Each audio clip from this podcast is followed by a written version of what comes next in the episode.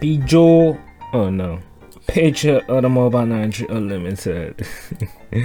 Whatever. Which has remained a milestone in Nigeria's automobile industry, was conceived in 1969 by the then federal military government under the leadership of General Yakubu Gowon. And in the build up to actualize the dream, 16 reputable vehicle manufacturing companies were invited to tender their proposals for the establishment of a vehicle assembly plant in the country. Thus, with the high acceptability and demand of Peugeot vehicle in the country, the proposal of Automobile Peugeot France, AP France, scaled through on May 7, 1971.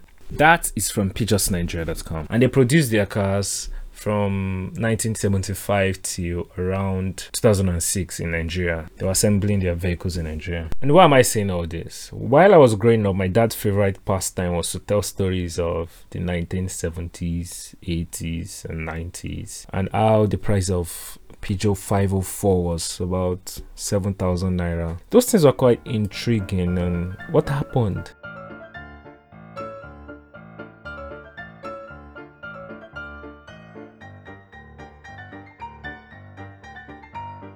So why gathering facts for this episode? I called my dad and my mom to ask for prices of cars in their days because cars are quite expensive now in Nigeria.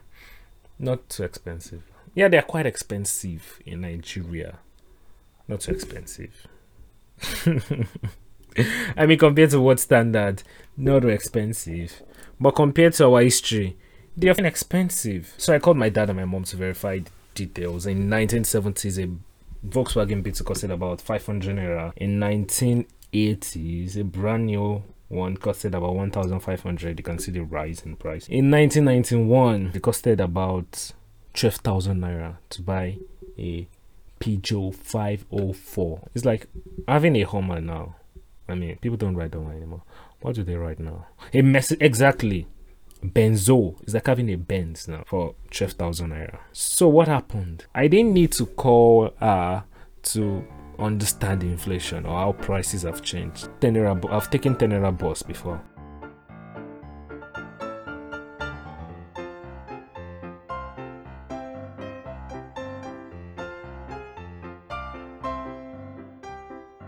I mean, we can go about the narrative of how the Nigerian government and the people they've kept in monetary and economic policies, how they've been irresponsible in doing their job to make inflation rates go this high in Nigeria. That is true. Okay. Yeah, I'm not going to defend them. That is true. But inflation is not only a Nigerian problem. John D. Rockefeller, when he died, his net worth was about $1.4 billion. Now, that same money is worth about $400 billion in the United States. But we have countries like Japan that have inflation rate of about 0. Point some prices have been relatively constant throughout the years. And we have countries that their inflation rate has made their currency actually disappeared, like Zimbabwe. They stopped using their currency. And also countries like Brazil that they've changed their currency entirely because of inflation.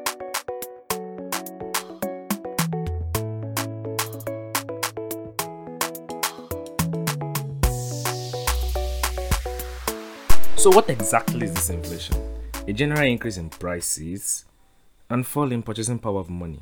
A situation whereby you have more money, but you can buy less. For example, if your grandfather buried 50,000 naira for you in 1990 and you decided to leave it there, to leave it for future purposes because you can save and you're prudent and stuff like that, you'd have lost about a million naira to inflation because 50,000 naira then is more valuable than 1 million naira today.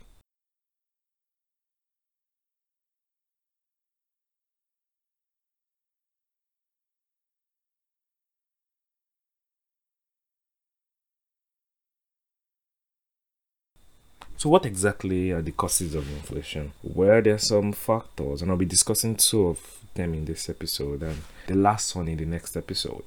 Demand and supply will be number one. When the demand of a product is more than the company can supply, it drives the price up. This is the number one principle that governs markets, any market. And Danfo is a very good example. When you say Danfo drivers are greedier, mm, maybe they are just being good economists. For example, in rush hour, when there are more people than buses, that is high demand, the prices shoot up. And when it's afternoon, ev- everyone is busy at work, that is low demand, the price goes down. So from this, you can get a basic solution to inflation. If the price of rice increases, we can either plant more or import more to reduce the price if that's actually what we want to do. For example, let's say we flood the Nigerian we flood the Nigerian market with 100 million bags of rice. I'm certain you'll be buying a bag of rice for about maybe 1000 naira because there's too much supply. So they have to reduce their prices too.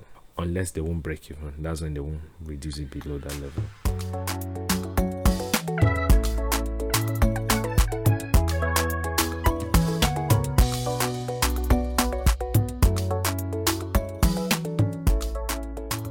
Cost push bah, cost push inflation is another type. So for cost push inflation let's take agriculture for example.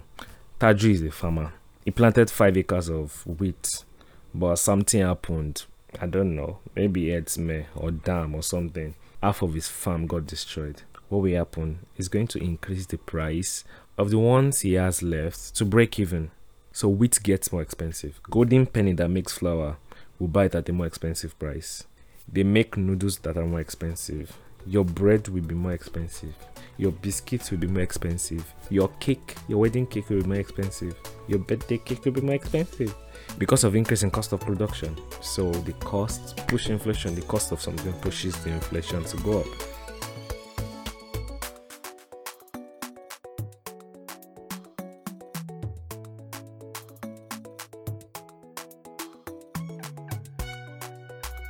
In the next episode, I'll be talking about the last and the major factor of inflation, which is money supply. Take this radio. If the government pays everybody in the country 1 million naira, like every citizen of Nigeria, what do you think will happen? What will happen to the economy?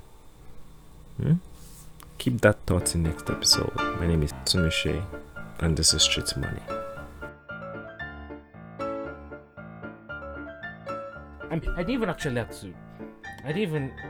I don't really need. I didn't even actually need. I didn't even. I didn't actually. I don't need. I didn't. I didn't need to call. I didn't need to call.